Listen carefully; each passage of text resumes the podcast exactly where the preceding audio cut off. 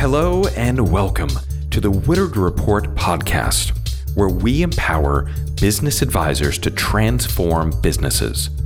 This podcast is your source for information and news you need for your accounting, bookkeeping, or tax practice. Don't forget to check out scalingnewheights.com for information about our conference in June. And if you subscribe to this podcast, we will have a special registration offer just for you coming up soon.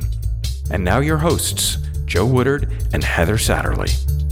Well, hello, Heather. It's good to be with you again this week. Yeah. Hey, Joe. Excited about this conversation today. Uh, well, it's your conversation. You brought this topic to the table. I've been pumped about uh, hearing what you're going to say, and I'll, I'll have my comments, I'm sure, but I don't want to take any time away from this. We're talking artificial intelligence today. Huge, huge uh, topic in the space, especially with what's going on with some of these interactive chatbots. But tell tell us what's happening with artificial intelligence. Why was this an important topic for you to bring to our podcast this week? Yeah, so you know we've seen in the past, you know, and I'm going to say six months. We've seen in the past six months in our industry, the accounting industry, we've seen a lot of chatter about Chat GPT, which is you know transforming the way that people work and it's interesting because it it we're getting all this buzz about it but it's actually not new at all. So you know artificial intelligence is not a new topic. Um, i think for mainstream it is very new. I think that we've seen it uh, you know evolving over the last 75 years. Uh, in 1950 alan turing introduced the concept of ai and started tinkering with it and we've seen uh, you know, a lot of a lot of um, progress in it since then. Uh, if you think about it, most of it was kind of behind the scenes. But in 2002, which was only 20 years ago, so we're saying 50 years, 52 years after Turing introduced it, we had the Roomba. Do you have a Roomba, Joe? Yes, I do. Yeah, Love my Roomba. I have a Roomba too and the Roomba. So we saw that we started to see the first commercial, like to the public application of AI that we were able to understand that this is a real thing. And here is technology that's actually making decisions and reacting to uh, stimulus around it uh, in the way that a human brain might or the way we think. And and here's my theory which i'm just going to throw out is our human brain is a machine right? So we have biological synapses and and blood vessels and all the things. But if you think about it when we're building computers and we're working with artificial intelligence we're just using man-made um, you know man-made uh, uh components that were modeled after our own brain. And I think it's important for us to be thinking about that is that the goal of this was to mimic the human brain. And so it's really amazing um, that we've been able to actually do that in such a short period of time. So it's it's I always call it magic. I actually have a magic wand that I keep in my office, and I think that all of this stuff is magic, and it's it's super super cool. So with AI, you know, um, we are starting to see uh, on, on you know we're starting to see on the consumer level, meaning the pers- people that are actually interacting with artificial intelligence in the accounting industry, um, quite a bit. We're starting to see new tools coming out for auditing that are able to look at large scopes of data and then create inferences through what it actually finds. But I think it's important for us to come back to the basics of artificial intelligence and honestly what intelligence actually is composed of. And I actually found an article that was from uh, uh, that actually it was from the uh, an encyclopedia article that was talking about the different components of uh, of intelligence. And really, what it found was that we had you know learning, right? So intelligence, you have to have the capacity to learn. And when we think about machines learning, we think about we're feeding them data. So the data that we're putting in, whether it's a formula or a group of numbers or the concept of numbers, those are facts and pieces of data that we're feeding to the machine to say, okay, here's your base that you're going to be able to use in order to make decisions and solve complex problems. We have reasoning, right? So, reasoning is another component of intelligence, and reasoning is really, and, and it's funny to say this, but understanding the you know how the data relates to other data and situations um, problem solving right so problem solving we have equations but we also have given these circumstances what is the best solution or what are the best solutions. Um, perception, how do we perceive it based on the environment around us? So how do how are we actually perceiving the data? How does it affect us based on all the things that are happening within our own lives, our own environment, um, and then using language, being able to express it. So being able to express what we've learned and that's how we're communicating with each other. So when we look at those components which we think of you know as people those are the things that we we gauge people's intelligence by. Now we're able to look at it as a computer and go oh okay i get it. When they're talking about artificial intelligence they're talking about how can a machine take data that we give it right? Compare it to other data that it has within its database uh, actually learn from it and create new idea well i don't even want to say ideas but maybe they are because this is where you cross the line right? Um, but they, you create new data from that existing data right? Solve problems uh, have reasoning and then communicate it back to us in a way that we can understand and that humanity can understand right? Because a really successful artificial intelligence is going to create um, you know data and and um, information that is readily understood by humans because we really created it to work for us not against us and that's where you know we could talk about the ethics and everything else so we had Roomba that was introduced in 20, uh, 2002. Siri was introduced in 2011, and that was something that when first came out, I was like, "What?" and and it wasn't very good, right, Joe? I I mean, it's still sometimes, you know, we've got that whole that whole, uh, you know, I would say that I have never had Siri when I do the speech to text ever get it right. And there's also times where I've asked her something it was completely wrong. So, um, you know, so it's still getting there. We had Watson, which was IBM's ver- you know version of AI in 2011. Um, and then we had Alexa in 2014, which came out from Amazon. And I would say if we were to put Siri and Amazon and Alexa up against each other, I'm pretty sure that Alexa would win. I'm pretty sure that Amazon has done a bit of, you know, I don't have any data behind that, Joe, but just from my experience having used both of them, I'm on Team Alexa. Uh, and then we have new ones that are being introduced all the time. Now, the exciting thing about Chat GPT is that it's allowing folks like you and me, people, just regular people, to go in and actually interact with AI kind of in a raw form. And it's it's miraculous.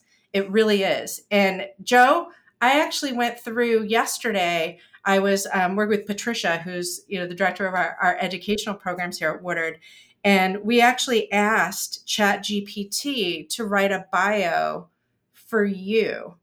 And I'm going to do it again in my Chat GPT, um, and I'm going to read it to you because it was incredibly accurate. So, what are um, you actually typing in so that the listeners know exactly what the question is, so that they'll understand the power of the answer? Okay, so I'm writing uh I'm writing six words. Write a bio for Joe Woodard. That's it. That's all I'm writing. That's it. Okay. And how does it even know which Joe Woodard? Uh, you're not even telling it that? I'm not telling it anything. This is just okay, this just now. Write a bio for I, Joe Woodard because there are other Joe Woodards out there, right? There I are. mean, I'm not the only one. All right, so you're so not the only one. Yeah. You're not okay. the only one. And I'm it's, it's working. And if you guys could see this, it's actually writing in it. It looks like somebody sitting behind a computer typing out the answer to me, which is the developers created that to make it feel more like I was dealing with a person. It okay. could absolutely, when I type that in, just make the answer appear. But they're doing that because they want us to feel like we're interacting with it, which is really cool. All right, are you ready, Joe? I'm ready. All right, it's not quite done. It wrote it wrote ooh, it wrote five paragraphs about you. Okay, we won't read all five paragraphs. right. No, we won't read the five paragraphs. So it said Joe Woodard is a well-known accounting technology consultant, thought leader, and speaker. With over 25 years of experience in the accounting industry, he has become a respected authority on accounting technology and business transformation. Uh, Joe is the CEO of Woodard Events, a company that organizes accounting conferences and provides training for accounting professionals. He is also the host of the popular Scaling New Heights conference, which attracts thousands of accounting professionals from around the world each year. So it goes on and it talks about some of the things that you have done in your career, but it also says that you wrote a book on accounting technology called The Radical CPA. Which I did not. You did not. Jody Padar actually is the radical CPA, and she actually wrote that book. So, so it also it, why, said, so, so AI, AI is not perfect. It is not perfect. It also Yeah. said that you wrote a book calling Scaling New Heights Secrets of a Successful Event. Which So I that is not also- do. Yes. Right. Which is also not true. Yeah, right. So the point here is is that there is a little bit of what I would say creativity going on here, right? Mhm. Because it got some of the it got some of the facts perfect, right? But some of it it's starting to grab information and and kind of infer, which is where we're coming to the intelligence, you know, which, uh, which are, are are incorrect. Now the cool thing about ChatGPT is as I'm putting this information into ChatGPT, I can actually tell it where it went wrong. Hmm. And so yesterday, this is different from the one that I put in yesterday, and it actually said that you had um you it, it said that you had written other books that were not written by you and I I actually told it no, Joe didn't write those books. So that was Mhm. incorrect. So now it's picked two other possible books that you could have written. You know, and one is a real book, but it was written by somebody else right. and the other is just a made up book that it thought could be you know could could be true so interesting but the uh, opening paragraph was was super impressive, right? I mean, Yes. it went out, and and what was interesting too is I don't know if it was because it knew you were the one asking the question, and it knew that you worked at Woodard, but somehow it narrowed down the universe because you know when you're doing SEO and when you are the face of the brand, my team regularly searches Joe Woodard in order to not just see what comes up, but to control what comes up. That's their job, right? So. I know all the other Joe Woodards out there because I encounter them, right? Including the, you know, some theologian out of Canada that got into a car wreck and died. And, and so he blew up SEO for about, you know, that whole story blew up SEO a few years back. I know all the main Joe Woodards out there. And and what net what didn't happen is the bot did not write a biography of the Canadian theologian, the Catholic Yeah. theologian in Canada. Somehow it knew to to avoid that Joe. That I would love to know how it deduced that, right? Well what's interesting about ChatGPT is it's not searching the internet in fact the information that that that OpenAI, which is the company that created ChatGPT, they've only fed in data up through 2021. So anything that happened in 2022, it has absolutely no idea what's going on. Hmm, And so yesterday, when I said uh, write a bio for Heather Satterley, it didn't know who I was, and it said, "Could you tell us more about Heather Satterley?" And so I said, "Heather Satterley is a CPA," and then it wrote a bio. It was able to find me and find information about me and write a bio about me. So I am I am not as famous as you, Joe. Uh, it didn't know. It, it needed a little bit of clarification, but at you just haven't worked on your your name as your SEO for the last ten years, yeah, something. But, but I know what you're saying. It, it, but you said it's not going to the internet, but kind of is, right? I mean, because it is going to all data sources where Heather Satterley may be mentioned, correct? It, it is that we're fed into the data set for ChatGPT. So oh, okay. it's now it's not learning it's it is continually learning now as people are using chat gp and we're adding data to this but it's and not ingesting worldwide web data. No. It's not okay. no it's only taking so i had fed in when i was playing with it and and this is where accountants have actually played with it um, Jason Staats has a great youtube video where he actually tried to train chat gpt to be a staff accountant by giving Hmm. it information and i have added i've actually given it tax code and asked it to write articles based on the tax code that i have fed into it and it's done a remarkable job so that tax code that i fed to it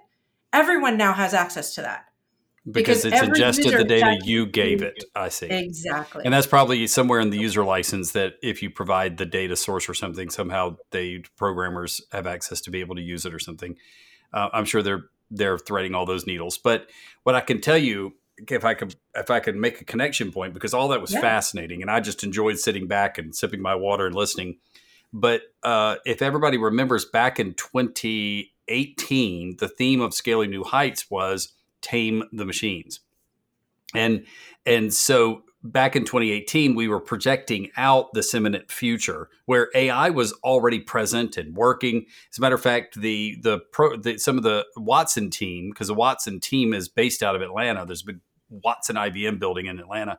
They came over and they actually brought a Watson driven uh, interactive conversational device with them. It was a children's toy, and we had a conversation with it on the main stage. So this was th- this is something that we were we were telling accountants, hey, watch for this. It's imminent, it's coming, it's going to change your life. We also had Daniel Susskind come. And if you've not read his book, The Future of the Professions, you need to read The Future of the Professions. He's updated it with a couple of revisions as technology has evolved. So even if you read it before, read it again. And the impact that's going to have on legal, healthcare, accounting, um, but the, the, the the simplest the simplest way I can draw this all through to you is there are two responses to everything you're seeing and all the account account artificial intelligence buzzwords. You can keep peeling it back for fun and talk about how it works and dissecting it because it's an amazing piece of tech. But how it impacts your practice comes down to two things: leverage it now to create extreme efficiencies in your business. Do not keystroke anything the bots could be doing for you. Bots are cheaper than people, even people if you're offshoring. Um, and second, uh, transcend the machines. And it's the same message we gave back in 2018. Leverage them now, transcend them as soon as possible, because eventually they're going to become so good and so smart that you will not be leveraging them. They will be displacing the service work you're currently doing and I'm going to leave to Daniel Susskind to give you all the data that drives that. That's a that's a, a, researched conclusion where I'm borrowing his research from the book Future of the Professions. It will displace you, and so what you must embrace, folks listening to this podcast, you must embrace those things the machines can never do. And you must embrace those things the machines ought never do. And a couple examples of that would be anything that's relationship work, like business coaching where you're moving people through emotional barriers that machines will never understand. The psychology of people management and team development which a, a, bot cannot comprehend. All of those complexities of the human relationship that you can step into to transform businesses um, you will stay ahead of the machine. So embrace advisory not analytics because they'll beat you there but business coaching using the analytics the, the bots provide now, I'm going to give you an example of what the machines ought not do. I don't think a machine ought to make a judgment call on a GAAP impact or a GAAP uh, uh, adjustment that has a, a, material financial impact that affects third parties, banks, lenders, um, other other lenders, uh, investors. I think that's a human judgment call uh, because mach- artificial intelligence does not play well in the realm of the subjective. So um, do what they ought not do, do what they cannot do long term, and in the short term, leverage them to great effectiveness. I agree with that 100%. And I think, you know, Joe, one of the things that is a big concern for us is that this AI can mimic things like empathy and um, you know and and sympathy and the darker and, parts of the human nature like racism uh, I saw some studies Absolutely. where if you if you give the bots the false information that breeds racism, it becomes intelligent but ignorant, and mm-hmm. which is the which is the formula for racism is intelligence with ignorance, and um and you know and then it, then it breeds bias within its own brain and it actually draws racist conclusions. So it is yeah it can make it can mimic emotion it can actually be led to wrong pathways and then yeah. you get into the whole ethics piece. But don't we can't ever confuse its mimicking of emotion right. with the actual human condition. That's exactly right. And, and that's where you were going to go. Yeah no that's exactly where i was going to go. And you know the other thing that i would just mention is it can do more than just write things um, write in you know in, in in human language. It can also write code so, one of the things that I have found incredibly helpful is I can ask it to write a piece of code for me um, to solve a problem that I need, um, which is really cool um, and and helpful when you're when you're learning. There's other ethical issues that you know we could spend an hour talking about. Joan, we don't have an hour. You know about you know what does this do to the learning of of young people. Mm-hmm. Right. So they don't have this tool that can write a paper for them, which defeats the purpose of them learning how to write a paper. Um, do they even need to write a paper? So these are all things that I think we need. You know, the conversations are or already. in the happening. age of computers, do we need to understand math? I mean, the age of calculators, right. do we need to understand right. addition? Um, you know, and and and is that going to create an evolution of the human condition or a de-evolution of the human right. condition? Right. So of that, you're right. This could there could be a whole yeah. podcast, not just an episode, but a podcast that focuses on artificial intelligence and the impact on business and humanity. But you have done a great job, Heather, um, teeing up this very important topic. Um, and if you'll go to woodard.com slash podcast for our listing guide for today's episode, Heather's got some great links, including an article from Accounting Today um, that you can enjoy. So let's yeah. move to our TV segment. Um, and I've got one that I'm going to lead out with. Now, if you're new to the uh, podcast, every single podcast episode we we extract something we've watched on TV or movies because Heather and I love TV and movies that has a business implication or application. And mine comes from the movie The Matrix. Uh, love that movie. Um, it's philosophical. It's it's uh, it's got science elements. It's the whole package, right? If you've never seen it, uh, well, in in the the Matrix, the protagonist, the hero of the story, right? And he's obviously the hero of the the prophecy that's central to the story. You kind of realize that from the very beginning. He's just told by a definitive source, without getting into all of the characters involved, a definitive source has just told him, You're actually not the protagonist. Right in the middle of the movie, our protagonist that we've invested in has been told by a definitive source, another character, that we know that we trust as what as viewers. No, you're not actually the hero. Big twist, right? So, but the crazy thing is, spoiler alert, he is the hero. And and that's the paradox. Nonetheless, he is the hero because what the definitive source says is Neo, sooner or later, you're going to realize, just as I did, there's a difference between knowing the path and walking the path. So, what she was saying is, you're not the hero because you're not acting upon what you're supposed to be doing. You know it, you're called to it. It's your destiny, even perhaps, if we want to say it in, in, in narrative terms.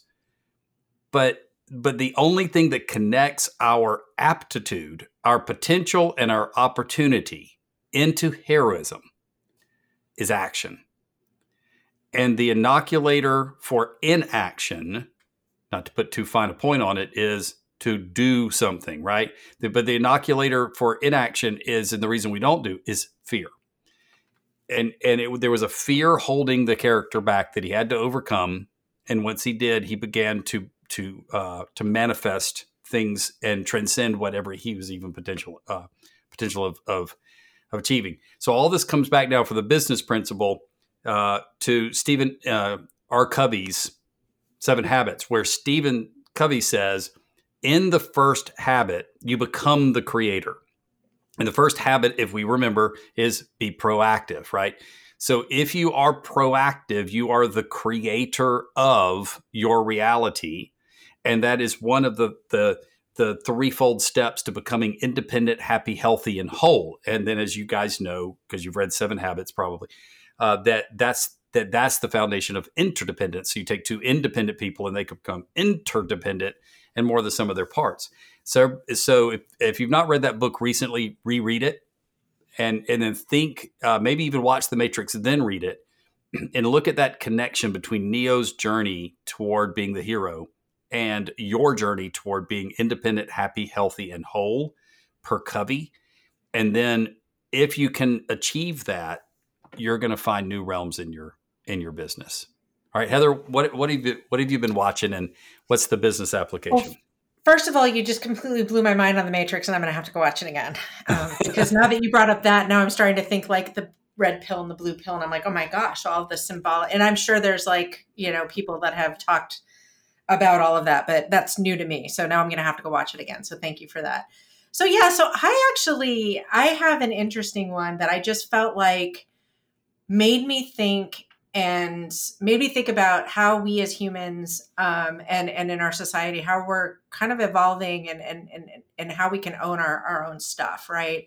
So i was watching wheel of fortune. Yes i'm at the age where i you're outing yourself heather. At least once a week. Are, are you sitting uh, around under an afghan holding a cat while you do it? Uh, no no but no. I, I i sometimes will have a cat and a dog but my husband and i sometimes watch it. So we were watching Wheel of Fortune, and, it, and, it's Teen Week, so it's kids. It's these kids that come on, and um, they had eight eighth graders on on on this episode, And the winner of this episode was a an eighth grade kid, and he was from India.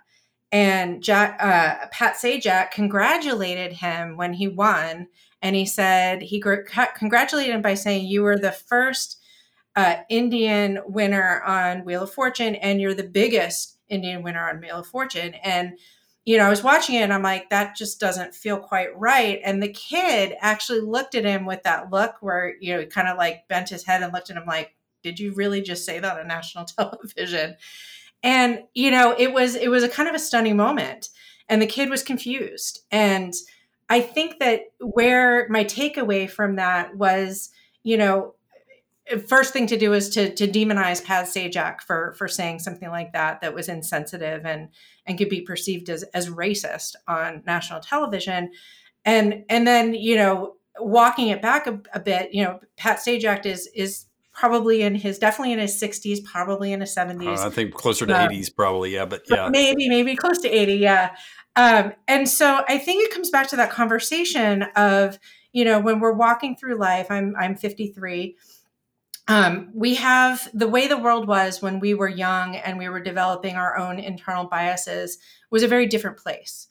And I think that we have to own our stuff. We have to approach these things both with it's not you know it's not okay and we have to l- continuously learn um, and and and try to adapt to what the way things should be which is where we're headed but we also need to be gentle with ourselves and others who are walking that path themselves and are, are, are trying to do their best. And we do have an obligation to own that responsibility for ourselves and own the responsibility for guiding people towards what is right but yes, doing it absolutely. in a way that is is is gentle and positive and in a way and that's full of grace them embrace you know the change themselves and i think so that was you know something that that kind of came to mind. I felt like was a really important conversation for us to continue to have, especially on things like podcasts and out in the open, because that's the only way we're going to continue to drive that type of change in our. And some society. of our listeners might be saying, "I don't understand what's racist about that." He was celebrating the fact that um, you know somebody from India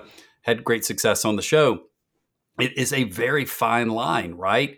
Um, mm-hmm. And and and you want to celebrate people of culture, and you want to celebrate minorities uh, whenever they excel because they become, you know, inspiration for for people that might be in in in people groups that don't have as much equity or opportunity. So, but you want to do that without um, minimizing their accomplishments as a human being and tokenizing them. And I, I think that's really what it comes down to is is when representation, inclusion, and belonging become tokenism, then we've gone backward and um and and unfortunately, and I have to walk this line all the time. And Heather, you're producing our main stage and our breakouts, right? We have this conversation all the time. You know, um, how do we how do we manage the tension? It's a healthy tension. I mean that term in the sense of healthy tension. How do we manage the tension between wanting to be representative with our instructors and presenters? Um, while not inviting somebody just because of the pigmentation of their skin. And so, um, and I say it that way not to demean race, but to make a point. I mean hyperbolic, right? So it's it's a tension we have to manage to avoid tokenism our, ourselves. Um, and I would encourage everybody to say to to embrace the tension, to manage the tension, and to understand, as Heather pointed out, the tension is messy, right? Mm-hmm. And and then I, the probably the biggest takeaway for, that I love from Heather's thing is is grace must rule the day because we're going to fumble our way through this. There are things we don't understand. Uh, I think most most listeners of the podcast know that I'm raising a black daughter in a white culture, trying to not make it a solely white culture, trying to, you know, uh, to make sure that she feels like this is a blended family, not that she's the black person in a white family. And so I, we deal with this all day long, every day at the kitchen table, and um, and it, there is no clean and clear answer. Um, but the point you made, and it's a great point, is um, embrace it, get in that messy middle, and um, and live there as a business owner. I, I, hope I'm not presuming upon your point. Is that about right? No, no, no, absolutely. think that it's these conversations are important and and i think you know my my biggest takeaway and you know and and honestly if i've worked through this myself is is being vocal about it and taking responsibility.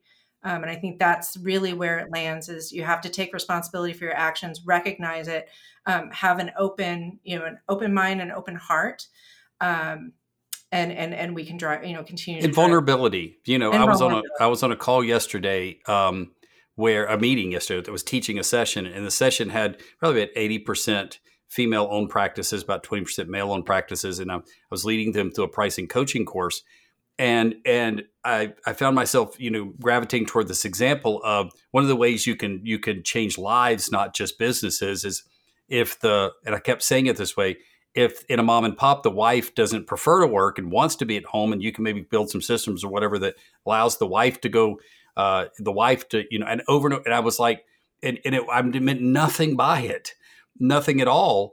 But it occurred to me especially as I was reading body language on the webcams oh my gosh I am being sexist right? And I'm not going to mince words about it. That's to your whole point is I'm I'm I'm I'm giving you an example of what you just asked everybody to do. Be transparent and own it because it doesn't make me a sexist person right? What I'm saying is, in that moment, I fell into accidental sexism, and I and I, that's what I'm owning.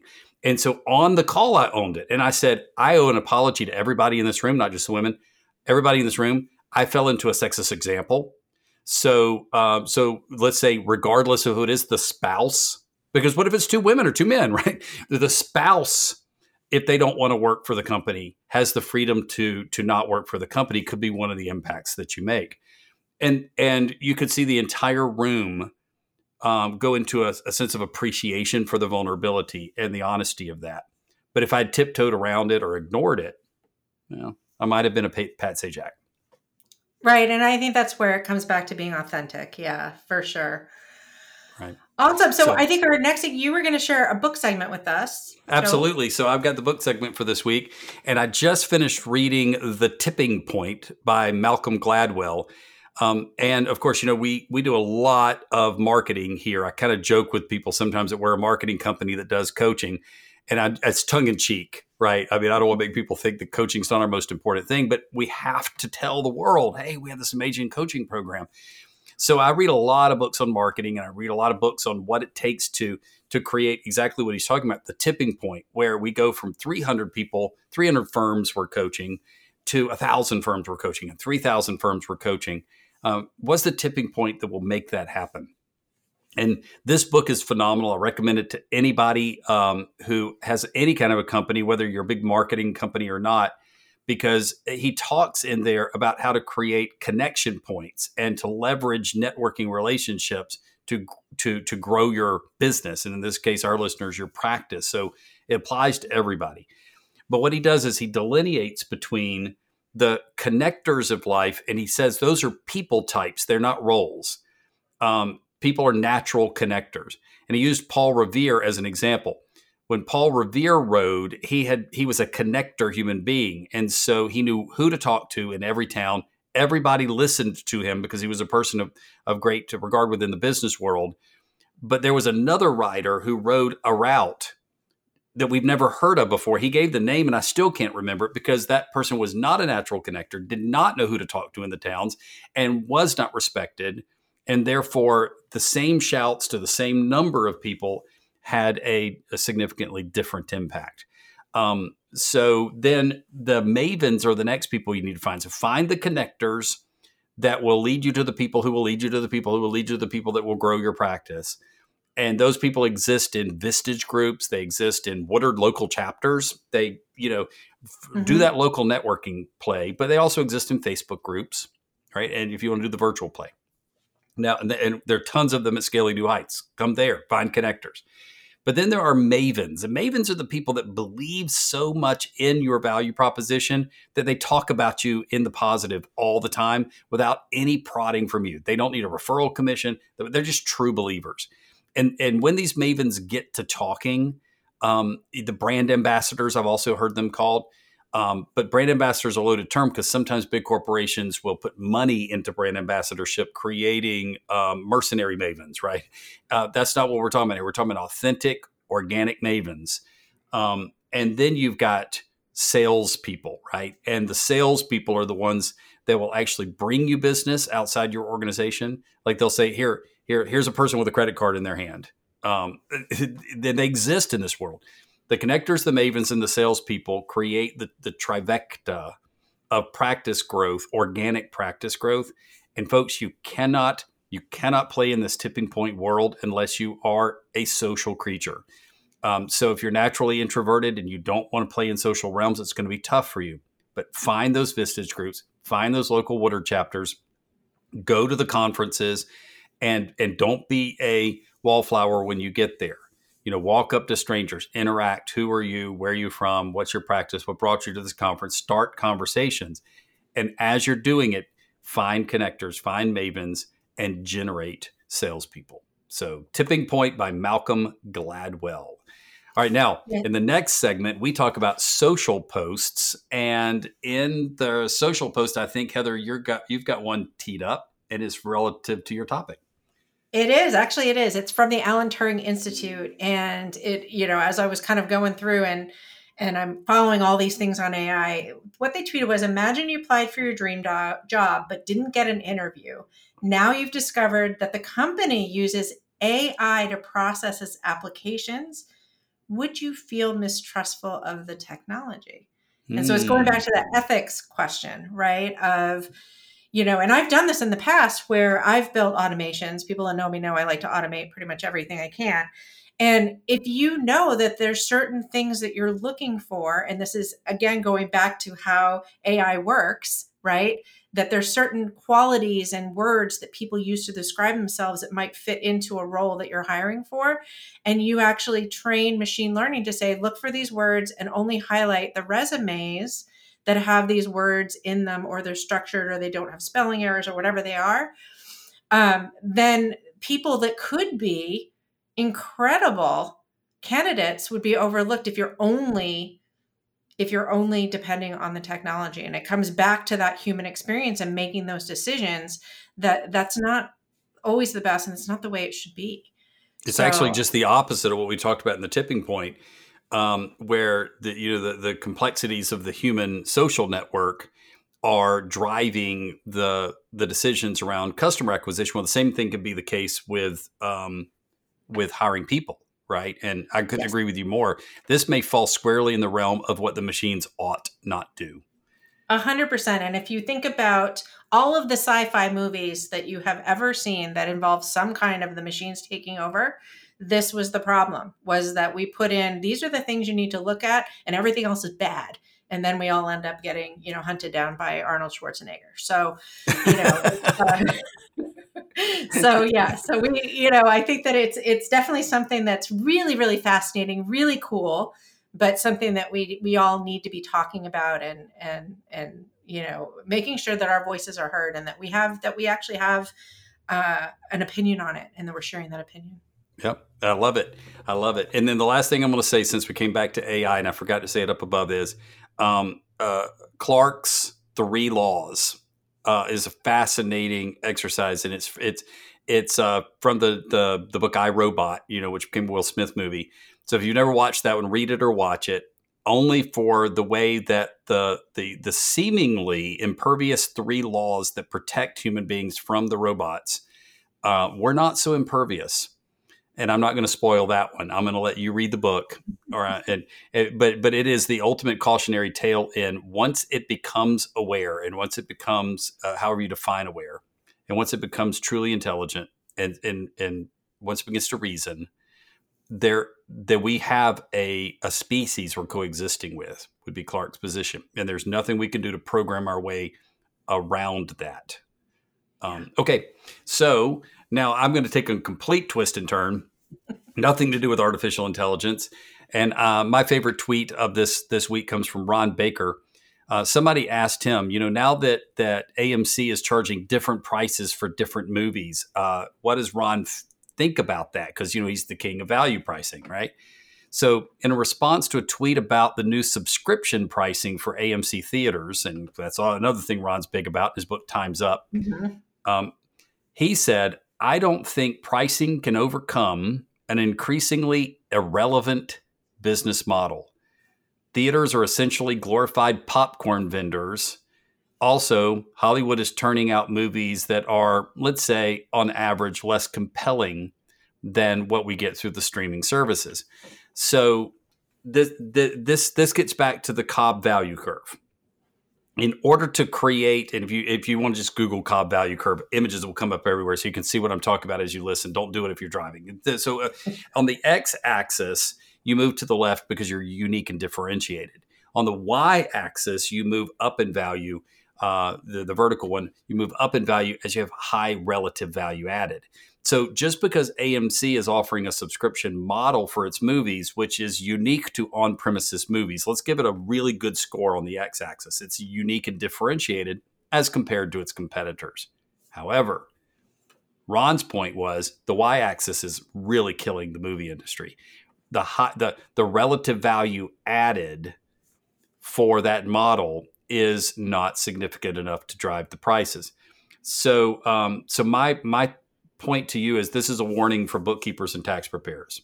Price corrections will only get you so far down the road. You have to change the paradigm of value. You have to not be your typical movie theater. You've got to do something that's both different and very high, highly valued, um, and relative value, meaning you've got to you've got to address the client's immediate pain points while dealing proactively in a relationship from that point forward. So to tie it all up in a bow, a, a good example of what AMC is doing. They they have movie theaters. There's some here in Atlanta. I actually stumbled into one accidentally, so it was quite a treat. Where the seat moves around and interacts with the movie. If you're in a helicopter, it vibrates, and if you're in a car, it jars you around, and um, and it sprays water in your face, and a little bit of like what you might get at an amusement park. Um, I would I would go to an on premises movie and I'd pay 40, 50 bucks to watch a movie in an environment like that, right? So that's high on the relative value added as well as being unique and differentiated. I can't get that at home. So you have to ask right. bookkeepers and accountants, what are you doing that less than 10% of your peers are doing? And how does it, here's the pun, rock your client's world? Because I got rocked around. Okay. So a silly pun. All right. All right the, we like to wrap up, since this is the Woodard Report podcast, we like to wrap up with um, your favorite article you're the editor of this uh, Woodard report. What was your favorite article this week? So this week we had a great article. It's actually the second in a series on uh, hiring, finding the perfect hire with personality assessments. So I am a huge, and I know you, Joe, you are as well, a huge uh, proponent of using personality assessments and skill assessments um, when you're hiring staff because that's really the only way that you know what the person's capabilities are and their technical skill level is. So, um, again, I'm just also going to throw out there there's a human element to that. So don't just go by the data.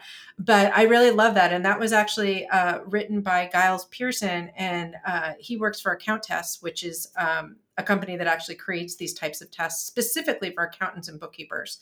And so it was really, really helpful. And I, I, I think that that's something that even small firms are able to do. There's lots of free tests out there that you can leverage in your firm to help you understand, you know, does the candidate, uh, do they fit your culture? That's a big one. I think mm-hmm. that's probably, Joe, the biggest one is mm-hmm. is the person that you're bringing onto your team are they going to do they embody the culture of your firm because as we all know if you bring somebody in that does not align with your core values vision mission purpose um, you know one one slightly rotten apple can can can cause some problems for the rest of the team. So um, i think that that's really important and and it was really great information. So love yep. that. and and we cover this in our management advisory course inside of the Woodard program as well. And our conclusion inside of that course to give everybody just a little bit of a freebie is if you are hiring for a bookkeeper you want somebody on a disc assessment that is either a dc or a cd if you want them to help you build processes, go DC. And if you want them just to follow the processes you've already developed fully, then go CD. And that will make sense to you when you research what a C is and a D is. All right. So I'll leave you guys to do that part on your own. But fascinating article. Um, and I'm glad that you surfaced it. So, Heather, we are done. We're out of time. And we get to pick up another exciting conversation in exactly one week. We'll see you then. Thank you for joining us. For more information, please visit woodard.com slash podcast.